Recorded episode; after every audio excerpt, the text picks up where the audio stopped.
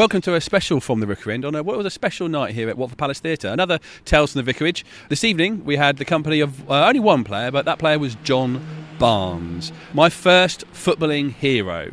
Um, I'm of an age where I when I watched him at Watford, I couldn't tell you about the tacticalness of it, but I remember him making me feel excited. Was he was some player. I mean, uh, as you'd expect at this event, there was uh, a bit of audio-visual stuff. Adam Leventhal using his uh, Sky Sports box of tricks to to put some clips up on the big screen. And look, there's no no two ways uh, uh, of describing it. John Barnes was sublime. The, what he looked like with the ball at his feet was just absolute poetry in motion. He was he was magical. He didn't have it didn't have to be a good ball. They showed um, a goal against uh, Chelsea, which I think was one of Adam's favourite. And the ball from Luther wasn't actually a great ball, but it didn't have to be a great ball for John Barnes. He could just pick it up almost from standing still, and then off he'd go and he'd beat a man or he'd just whatever. He was just born to do it. He's one of those guys who was just put on this earth to play football. His fluidity, he was, you know, his poetic, almost balletic, the way he sort of could beat a man. And it was just a joy to watch and a joy to relive his his, his Watford career, which it,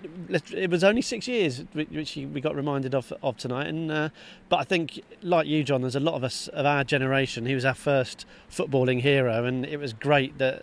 Uh, you know, everyone's probably got the same sort of photos or can remember the same pictures of John Barnes skipping down the wing, sort of in motion. And uh, yeah, it was huge. It was a real, it was a real nice evening, and I think the the love that he had for Watford was was evident as well tonight. It was it was great. Just a thrill to see him in action. Uh, we spoke to a lot of people after the event. Uh, one of them being Adam Leventhal from Sky. We'll hear from him later on. But at half time, Mike, you got to uh, have a chat with the main man himself. Yeah, I did. Yeah, spoke to uh, spoke to John Barnes. Me and John Barnes alone in a dressing room. Screams the uh, Sun headline on the on Tuesday morning. Um, yeah, it was great. Uh, what, what I really liked about about him was that he was upfront, he was honest, and that was not just in our chat, but throughout the evening. I think he he didn't swerve any any questions, and uh, he gave a real valuable insight into into what life was like under uh, under Graham Taylor with with Elton John there, and what it was like to be a Watford player during that incredible time in the 80s. But yeah, real genuine privilege to talk to him. Okay, well, it gives me great pleasure to be welcomed at half time by none other than, than Watford legend, John Barnes. John, how are you? I'm very good, thank you. Nice to see you. So, John, you've done half of your show, half of the show tonight here at the Watford Palace Theatre. How was it for you? Not long enough. You can talk about Watford for years and years and years. I mean, I've been here for such a long time, and there's so many stories that I think that we need five hours, not two. Is there is there a story that you won't be able to tell on the on the stage tonight that you can share with uh, share with our listeners? Is the one that you might keep secret? Absolutely not. If I can't tell it on the stage, I can't tell it there. I can tell it because there are lots of stories. But um, cuz you got the young viewers listening as well, so we can't tell any stories. Very sensible, very sensible. So, John, you had it's six years at Watford. Can you name the most memorable moment in that time? There are a lot of memorable moments, but I have to say the most memorable moment is when we got promoted to the to the first division. We played Wrexham at home, and then the fans came on the field, and then after was incredible.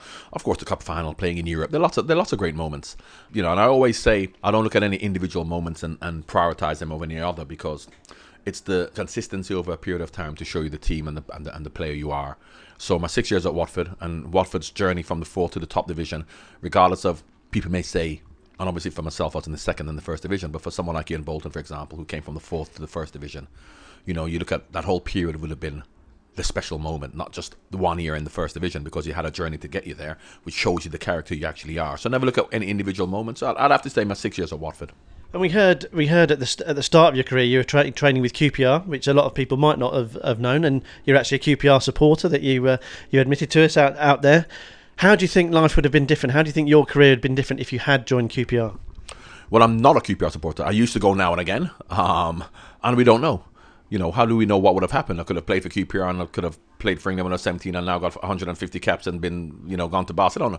We don't know. We don't know because I always believe in fate and what happens is meant to happen. So I believe I was meant to come to Watford and not QPR. But how do we know what would have happened had I gone to QPR?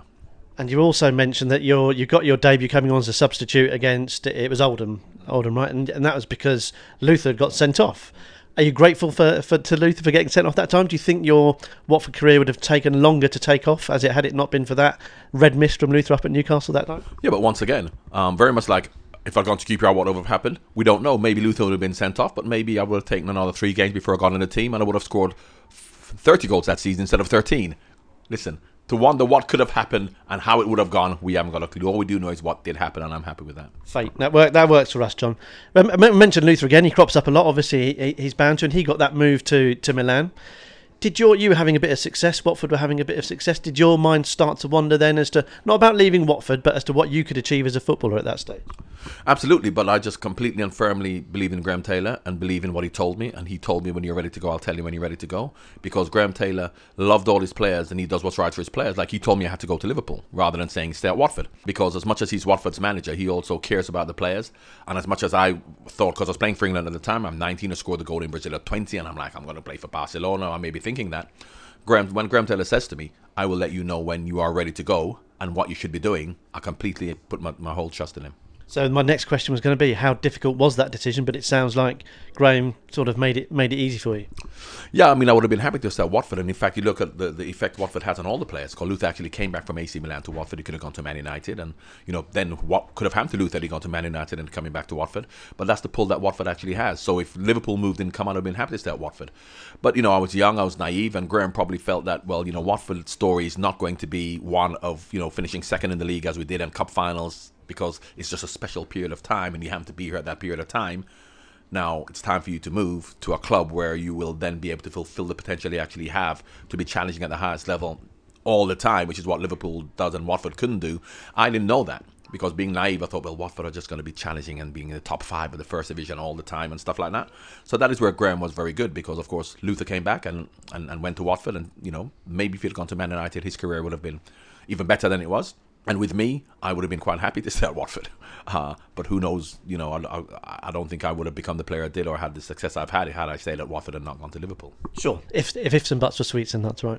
Uh, with Watford supporters are hugely hugely proud to have, have, seen you in the in the yellow shirt. I think Adam said at the top of the show this evening, one of the most skillful players ever to wear a Watford shirt. And and people, when we look back at the clips of you, it's you get goosebumps. You, the hairs on the back of your neck stand up when you see you play. Uh, but I think there is there's, there's certainly some Watford supporters who feel like we've lost you a little bit, if that makes sense. And we've heard you talk, tonight so far about Watford in glowing terms, and it obviously means it means a great deal to you. Do you regret the chance that you don't get to talk about Watford like you're doing tonight as often? Yes, but people are not interested in Watford as around Liverpool. Mm-hmm. I don't live. That. I now live up. I've been at Liverpool for ten years, and I live up north. All my family are up north, so I'm not really. Had I, I, if I was down here more often, I'd obviously come to the games more. But of course, now my life has taken a different, a different direction. So I, I'm a northerner, and I live up north, and you know Liverpool is my home. But anytime I get the chance to talk about Watford, I do. But unfortunately, not many people these days are interested in it. So obviously, if I'm doing what I'm doing, I have to talk about what people want to talk about. you know, if they're asking me about Liverpool, they're going to win the Champions League. I can't go, yeah, Watford are going to be in the top ten, hopefully. yeah, we get that. We get that. Let's let's go back. We're going to put you in charge of Watford. You're the you're the head coach. You can sign one of your former teammates that you played with at Watford during those six years. You can sign them for your team today. Who would it be? How long have I got? Because to be honest with you, Watford head coaches don't last too long these days. So, okay, let, us pick up on that then, John, because you have been a little bit. It's fair to say, you've been a bit critical of the of the setup at, at Watford at the moment. Um, has, has, your opinion changed on that? How, how do you see things going at the moment? i have never been critical of the setup at Watford because when I talk about setups and I, I, talk about football generally, and what I do say is that for any environment, you need a stable environment to be successful. What I've actually said, which has not been critical of Watford, which has been very, very pro Watford, is that Watford has survived in a way that you're not supposed to survive because you're not supposed to change your manager. You're not supposed to have all these players on loan. But what I've said is that Watford have done that, which is like the most unusual way of doing it. What I do know is that for long term success, you can't keep doing that. It has worked in the last four years of changing the manager every year and then changing the players every year, and it has worked. But that is not a recipe for success. Graham Taylor will tell you that. Graham Taylor will want to be have a manager who's in complete control, who the players will respond to, and, and you have players who stay at the club. But as I as I've always said, Watford are a unique club in that they can do things the wrong way and survive and be successful. Watford, we've always been a bit quirky, right? Because uh, I think under Graham we never we didn't necessarily do things the way that others did. No, no, no, we're very. I mean, in terms of the way we played, maybe, but in terms of the stability we had of, of the players and the manager and the, and, and the and the staff and the fans and everybody being together, um, no, Watford weren't weren't quirky in that respect. Whereas now, and, I, and I've said it for the last three or four years, when people are talking about a way not to do things, Watford does it, but it works for Watford. Sure. But I don't think you can continue doing this for the next five, six years and, and it working. You really do have to get some stability at the top and also from a playing perspective. Got Marco Silva in at the moment, and obviously we're only three games into the season. What do you make of, of Mr. Silva, and what do you think of, of Watford's chances this season? Well, they're doing well again, but of course, you see, and also I always, I always, um, when I talk to fans about supporting the club and being positive. I remember when Paul Walsh had his testimony at Portsmouth and he stayed up last game of the season and then he had 25,000 or whatever it was to turn up because Portsmouth stayed up last game of the season. Whereas Watford are in the top 10 and then they drop away in the second half to finish 13 or 14th and everything is all negative. But if you say, are you happy with 14th spot or whatever, you are. So once again, Watford have started okay, but what you want them to do is to continue to do that. Now, to continue to do that, does it mean you're going to be in the top five? So is it is it and is it better to start badly and then finish well? I always think it's better to to start well, and if you have to finish badly and become comfortable, mid-table or tenth or whatever, take that. I think that Watford will obviously do that. I think they'll be mid-table. Uh, maybe they can push on a bit higher. It's also what are the expectations of the fans, and I think the expectation of the fans should be to try and push into the top ten if they can. But if you're going to finish 13th or 14th, be happy with that. Just a note on your career. What's next for What's next for John Barnes? Who knows? Who knows? I'm working in the media at the moment. I'm doing some traveling. I've had 280 flights in two years, traveling all over the world. I'm in South Africa one week every month, China, India. So I do travel a lot. Uh, but if I can get back into football, why not? Just, just sorry, I keep saying it's going to be the last one, and I've got to take advantage of speaking to John Barnes when you can. You, have been around the world a lot recently. What's the word like on Watford in South Africa, in India, in China? Is is the word getting out there on Watford a little bit? Are people starting to recognise the, the yellow and red badge again? Yes, because of the Premier League. The Premier League is huge. So, of course, what has a, a value and um, recognition from the club perspective is obviously the Man United, Liverpool's, Arsenal, Chelsea, Manchester City. But the other clubs are growing because of the Premier League. The Premier League is so huge. So, for example, when we were in Hong Kong for the Asia Trophy, once upon a time it had been Liverpool, Man United, AC Milan on a local side. There was Crystal Palace, West Brom, and, and Leicester. And of course, that would never have happened five years ago. It was only the big boys who have a, a profile abroad. Whereas now, because of the Premier League, all of the other clubs are getting a profile abroad. John Barnes, an absolute pleasure to have you on From the Rookery End. Thank you very much indeed. You're welcome. A podcast made by Watford fans, fans for Watford fans. From the Rookery End. It was a theatre full of people and full of Watford fans. Uh, so let's hear from a few of them. Uh, first up, a man who went on stage with him because the, one, the best bit, Mike, I think for me, the bit that, the bit that tickled me the most, let's say, was when uh, Adam got Watford fans on stage and recreated photographs they'd had taken with John back in the 1980s. It was by it, it, it, it was silly. I do love something a bit silly. It was really nice as well. There was like a, from a visual point of view, it was great. So Adam had got the, the guys to share the, the images in advance, so they were up on the big screen at the back, and then John Barnes, who's got to say was a real real sport. He really got into it and was was very bit of a stickler actually. He was making sure they reenacted the poses as uh, um, as uh, as accurately as possible. And yeah, it was it was a great sight, and real real bit of fun, and just a reminder of like why we love football really. But the, the, these these guys are now grown up. These guys and girls are all all grown up, and they were once starry-eyed kids idolising John Barnes, and ultimately we're still starry-eyed kids idolising John Barnes and our, and our footballing heroes. So yeah, real nice moment. Uh, so let's start off with uh, lots of different views from Watford fans. Our first one is uh, uh Matt Rowson, who went up on that stage uh, to recreate uh, a, a picture. I started by asking Matt about how the picture came about. Remind us what the, where the picture was taken originally. The picture was taken at the Woodside Sports Centre, I believe. It was a family enclosure Christmas party, yeah. 1986, I think. My memory of those parties, I mean, they were great. They were, they were just, just typical of the club at the time, as we've heard so many, in so many ways this evening. My aunt was one of Anne Stewart, Anne Swanson's helpers, a steward in the family enclosure, and she always wangled it so I was on Luther's team. and and the, if you're on Luther's team, you learn very quickly that winning wasn't as important as cheating. and there was no glory in winning a fair race. You had to trip someone up or, or cheat, and he would Luther would plan meticulously. But yeah, uh, the, the, picture that I recreated was taken from that from yeah. that occasion. Yeah. Now, how, do you remember how you felt as you did it? Like you, you know, having you photograph you were a, a young lad, yes. um, and you're having a picture with John Barnes. Yes. Do you remember how you felt in that moment? Yeah, nervous for two reasons. Firstly, that the previous year I'd been there with a great big Polaroid camera and tried to kill John as he was obviously in a hurry, and he'd been quite snappy with me as this Polaroid camera sort of warmed up and hissed and fizzed, and and so you know, with a more sensible camera the second time around, I was anxious that he wasn't going to he was going to be short, but no, it was he was lovely. it was great, and the, the pictures the picture's still a nice still a nice picture. He's he's he's a, you know being the pro and and putting his arm around me, and yeah, it was a, it was it was special. It was good. What do you remember about John Barnes when he was when he was here for you as a, as a young Watford fan? He was he was magical. There's a generation, folk of, of my generation. I know you're you're a younger gentleman, John. So sure, um, have a sort of romantic view of Watford or what, of what football's like, born of that time when we used to, you know, I started going at the time when we were first knocking good teams out of the cup competitions and then beating good teams in the league. That's what it was like. But John Barnes was what made it magical. He was, it was more than just beating these good teams, it was beating them with something really special. And, and John says he, he, you know, we heard a lot tonight about him not remembering those goals. I remember, I remember those goals.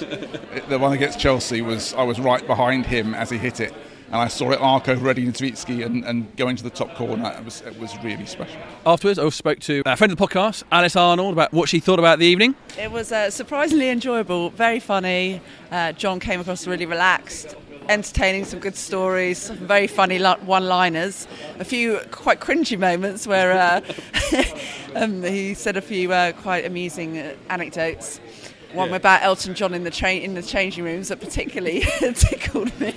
But yeah, it was an excellent evening. What do you remember of John Barnes, the player? Well, I was only sort of 8, 10, 12 years old, so I, I, I do have memories of him, but I kind of wish I'd been a little bit older to appreciate it a little bit, a little bit more.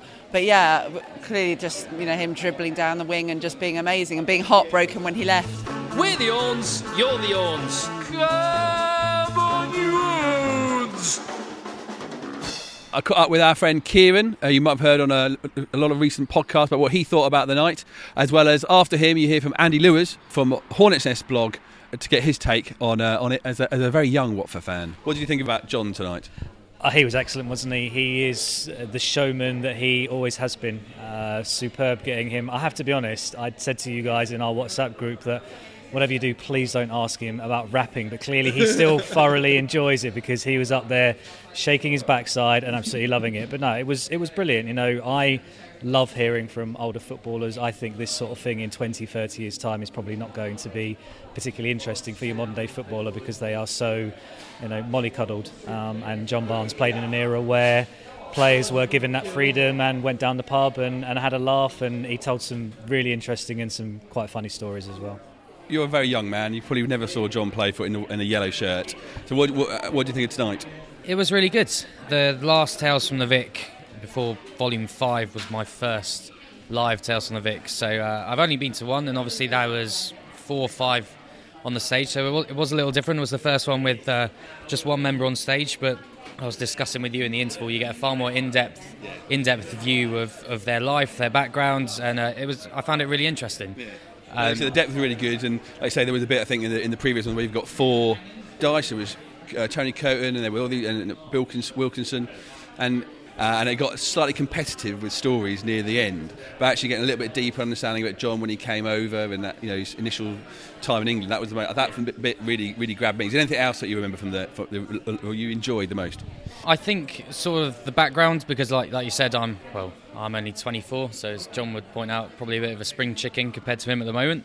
Obviously, I wasn't around. I wasn't fortunate enough to be around when Watford were uh, flying high in the 80s. So to hear all those stories about how he came to be at Watford. We've all heard the story about the selling, uh, buying him rather for a kit from Sudbury Town. And so hearing all of that from the man himself was, was really interesting because I like, I'm a bit of a nerd at times. I like delving back into the archives, reliving, reliving the, uh, I say reliving the 80s. I wasn't around, but going over it, listening to the stories in Hornet Heaven, writing the stuff for the golden pages of um, past matches, etc., and to sort of hear it from a guy who's been there and lived through it was, was really cool. I also got the chance to speak to uh, John Anderson, journalist and reporter, who's seen a lot of John Barnes, not just playing for Watford, uh, but playing for England as well. So it was really fascinating to uh, to get his views on not just tonight, but John Barnes' career as a whole. Well, it was a thoroughly enjoyable evening. I've always liked John Barnes, quite apart from the obvious of being a Watford fan and coinciding very much with, with the golden period under Graham Taylor, where, of course, uh, as he himself admits, you know, almost reluctantly, he was the superstar of the team. I think if you ask most Watford fans, uh, he would be pretty close to the club's greatest ever player in most of our minds. But I, I, like the fact that he's he's slightly irreverent. He's a little bit different, perhaps, from what you expect at these nights. He's he's spontaneous. I like the fact that you know he, he openly admits he doesn't remember half of the goals he scored. He says he doesn't even remember particularly well the one he scored for England against Brazil at the Maracanã. So, um, you know, I, I, find that sort of thing quite refreshing he gave us a few laughs, but he's also uh, gave us some fascinating insight into Graham Taylor and his ways of operating. So all in all, yeah, it was fantastic. What what you got from John Barnes was was an interesting perspective because of his background, his father being in the military and being in the diplomatic corps, uh, obviously being raised in Jamaica, but not um, perhaps Jamaican in the sense that for example, like Raheem Sterling, a very raw kid who comes in. John Barnes, a very disciplined guy. And I think um, he said that Graham Taylor liked players that would do what he instructed them to do. And John Barnes, for all his flamboyance, was certainly that sort of player. So there was an instant rapport there. As for the relationship with Elton John, I mean, which Watford fan would, would not have wanted to be a fly on the wall when Elton John comes in traditionally at 2.30 and says, Good luck, lads, and all that. And Graham says, Not now, Elton. Can you please go away? I've got more important things to worry about. That was a great story. I mean, you know, just the image of this billionaire superstar, rock star being sort of told to leave the room like a naughty child is, is fabulous. Graham Taylor, almost certainly the only person on earth that could get away with yes. do, doing that to Elton. Um, John, you've been a Watford fan for, for a little while. You, you were lucky enough to see see John Barnes throughout his career. I mean, I, I don't know about you, I'm sure you're the same. When you watch John Barnes playing for Watford, you get that enormous sense of, of pride, really. That it's still this, the hairs on the back of my neck go up. It looked like he had the ball on a string. He just he could just do whatever he wanted with it. I know there's a there's a there's a few Watford supporters who feel like perhaps he's lost his sort of Watford identity a little bit, and he doesn't talk as much about Watford as he does perhaps his his Liverpool days. Uh, you and, and, and your experience in in the media and your fellow broadcasters when people talk about John Barnes, he's obviously an England player. There's obviously um, the Brazil goal. Is it usually John Barnes of Liverpool as opposed to John Barnes and Watford? And I take your point. I think it's understandable. To be fair, I mean nobody's going to pretend that Watford is a bigger club than Liverpool. John Barnes, don't forget, played in the last Liverpool team to win the title. Uh, won the FA Cup with Liverpool uh, as well. Was a, a, big England player.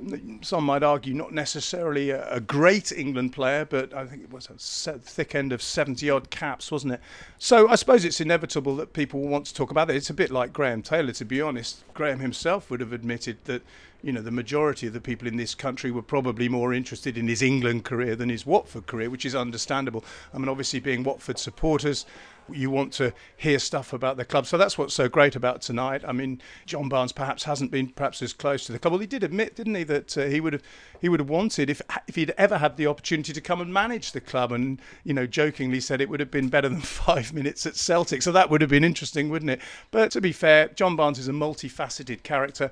I mean, I think he was very gracious about the way that uh, the club looked after him the way that he became instantly part of the family, the way that the older players respected him from the word go, the way that Graham Taylor nurtured him, looked after him, and, and, and, and gave him free rein to do what he did so brilliantly well, but also with that key element of discipline. And you just get the impression that John Barnes, um, with a combination of his father, being the, the, disciplined army guy and Graham Taylor with the way that he went about things. You had the perfect combination, really, of a brilliant flair footballer, but one with the discipline to, to, to not get carried away with it. He said he didn't like showboating because his father wouldn't have approved of it. I don't think Graham Taylor would have approved of it. Having said that, Graham Taylor would tell him, go and beat your man. And as John said, he didn't tell him how to do it. He just said do it. And as long as John Barnes was following the instructions correctly, then that was uh, what was so magical about it. So in in some ways, it was a marriage made in heaven, wasn't it? You had Graham Taylor with his with his brilliant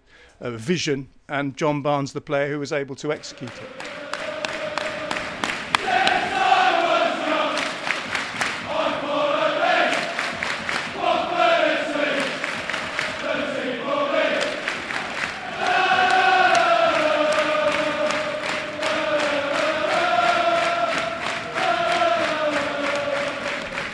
Of course, uh, like we got to speak to uh, Adam Leventhal. Uh, you know him in the week uh, as that fellow off Sky Sports News. Uh, but actually, as Watford fans, we know him as uh, the, the, man who fronts these tales from the Vicarage live events, and, and he did a, another fantastic job. Yeah, it was. I think the question on our lips was how would it go with just one one guest because the, all previous events have had a plethora of, of ex Watford stars. So that was I think there's maybe there's a bit of trepidation as to whether it's going to be as entertaining and was, would, it, would it flow quite as nicely as the others. But yeah, Adam's a Adam's a pro, and he uh, unsurprisingly the night the night went in a flash. And it was just full another night of, of reminiscing, of sort of hearing behind the curtain of what life was like at Watford, and some lovely stories about Graham Taylor, which is particularly poignant at the moment, and some great stuff about Elton John, and just about you know what life was really like as a Watford player. We all grew up watching them, and just to hear these sort of candid stories is is like real. It's a real honour. It's a real privilege, and it, it, really fascinating stuff. It's good. Uh, let's see what Adam thought of the uh, of the evening. Adam, we look at, we look out across an empty Watford Palace Theatre. What was it like when it was full? I thought it was um, a fantastic evening, which was completely different to the other ones that we've done because you're focusing on an individual. You've got the opportunity to let their answers breathe, to explore a little bit further, and I thought that it was um, it was a treat for me to be sat opposite him, but I think also for the people who were watching who might not necessarily have heard him speak at length about Watford in the past, to hear the the passion that he has still for the club, and some of the the insight that he was able to give into his time at the club, I thought was was fascinating. There was a definite warmth, wasn't there, amongst and uh, from Watford fans here, as as is always the case with these tales from the vicarage. The, the, the warmth from the from the crowd is is evident straight away. But it, it, was it was there with John Barnes as well, wasn't it? And I think there's a few out there on social media, perhaps chattering about wondering how much affinity John Barnes still has for, for Watford. Evident, wasn't it, tonight? Yeah, there might have been people out there complaining that he doesn't talk about Watford. He was in Watford talking for, what, an hour and 45 minutes about Watford. Got a standing ovation at the end from Watford fans in Watford.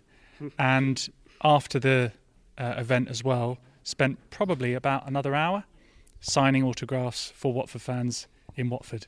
If people need to be converted about John Barnes for any reason, then if they were here in the room, they won't have any argument where his uh, his loyalty still lies. You can have split loyalties. He went on to have great success at Liverpool, won the title at Liverpool, won cups at Liverpool, won personal awards at Liverpool, won the majority of his England caps at Liverpool. But it all started here, and what we learnt is that the passion that he still has for that time and the foundation stone that Watford was in his life and his career isn't going anywhere. You can't say that he doesn't love the club because that was just it, it was it was lo- love was everywhere. Love love was in the air uh, this evening, and the, you know the standing ovation at the end. It's like, well, love it. What, what I really enjoyed was he and this is no criticism of, of previous interviews, but what I, what John really did, and I think perhaps because he was on, on his own, mm. is he was able to bring to life what life was like working under Graham Taylor. Real put some meat on the bones as to what a training session was like under Graham Taylor, because we all know he was disciplined, we all know he's hardworking, we all know he's honest. But what he, what he was able to do was actually really articulate what life was like as a Watford player under Graham, didn't he? Yeah, it was really really hard, I think, and it got the results. Um, there was that one anecdote where he said that yeah, you'd have a really really hard training session. It would be, you know, minus ten degrees or whatever. You wouldn't be wearing tracksuit trousers. You'd be in your short shorts, really short shorts, if it was a John Barnes case. And then after the session, having run yourself into the ground, you then have to sit down and listen to GT analyse the training session. And he said it was it was as if sometimes you weren't even allowed to shiver. And I just thought that it was it, that insight and how they they set up the training sessions, and also you just look you you saw his his mind whirring, and re-engaging sometimes with with that time, and the fondness that he had for for some of the moments, but also yeah the grounding that he got at the club, which was which was based on on GT. But also the life lessons that he got from from GT as well. You know, being humble, um, knowing that your your teammates all do individual jobs, but you're all working as a team. So he, he struggled to pick out one person that, that shone or his his the, the most impressive Watford player that he played alongside because they were all a unit and a community. And he looked back also at those great times when they were in the community doing crazy things and the this is your life for GT and him dressing up as a a pregnant lady and all that sort of stuff. And you know, I thought it was it was really really interesting. It was, great. He reminded us, I think, again, how lucky we are to be Watford Sports. Some of the characters that he spoke of, Mo Johnston and and, and um, George Reilly and, the, and those nights out. So lots of colourful characters we've spoken about a lot. Tales from the Vicarage. What's next? Who can we expect to hear from next? What's in the pipeline? So next up, November the 12th will be the launch of Rocket Men, which will be the sixth volume, and we were able to give people a sort of a little bit of a preview tonight with our with our goodie bags, and uh, you got a poster, you've got bookmarks. Bookmarks, they still exist, and I love them. They're so important. As people walked out, we just saw someone trying to stick it in his Kindle. He was looking a bit, looking a bit confused. He just chucked it on the floor and walked off in the end. um, so that is, that's next, and obviously the next event is in is in November. So we'll have uh, Blissett, Bolton, Jenkins, and Sherwood, who are the the rocket men that rose from through the divisions, and John Barnes has uh, penned the foreword for that book. Um, so that's next. 2018, 2019, 2020. I don't know. I really don't know. I mean, I, I don't know. I don't I'm know. saying Glenn Hodges. I'm going to keep going. Yeah, but there are still there's still characters out there. Of course, there are that had tiny moments in the club's history that that can still have a great story to tell. So there's plenty more tales to tell. Don't you worry. Well done, Another superb night. Thank you very much for having us. Thank you, gents. Great to have you on board once again.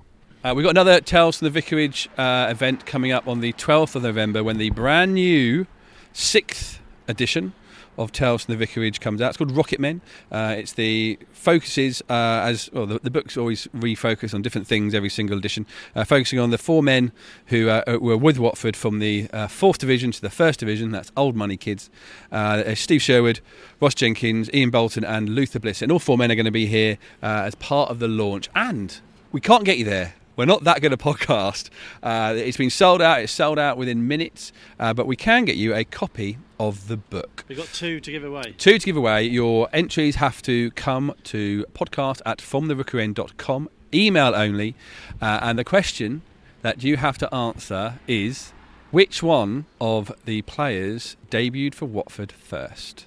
Was it Luther Blissett, Ian Bolton, Ross Jenkins, or Steve Sherwood? Who played for the first team Watford first? Uh, we've got two copies of the book, and the uh, first two uh, correct answers will win a copy of uh, Tales of Vicarage Rocket Men, uh, which comes out on the 12th of November. Thank you very much for listening. We're back next week with the post Man City game. Mike, you looking forward to Watford playing Man City? Last time we did it, it wasn't that much fun. I was thinking about that game the other day. It was absolutely horrendous. Two goalies on the bench, 24 0 down after three minutes. The whole thing was uh, was ghastly. So uh, yeah, looking forward to heaping a bit of misery on Manchester City, poking Pep Guardiola in the eye, and Watford continuing their push for the Champions League. Come on, Jones!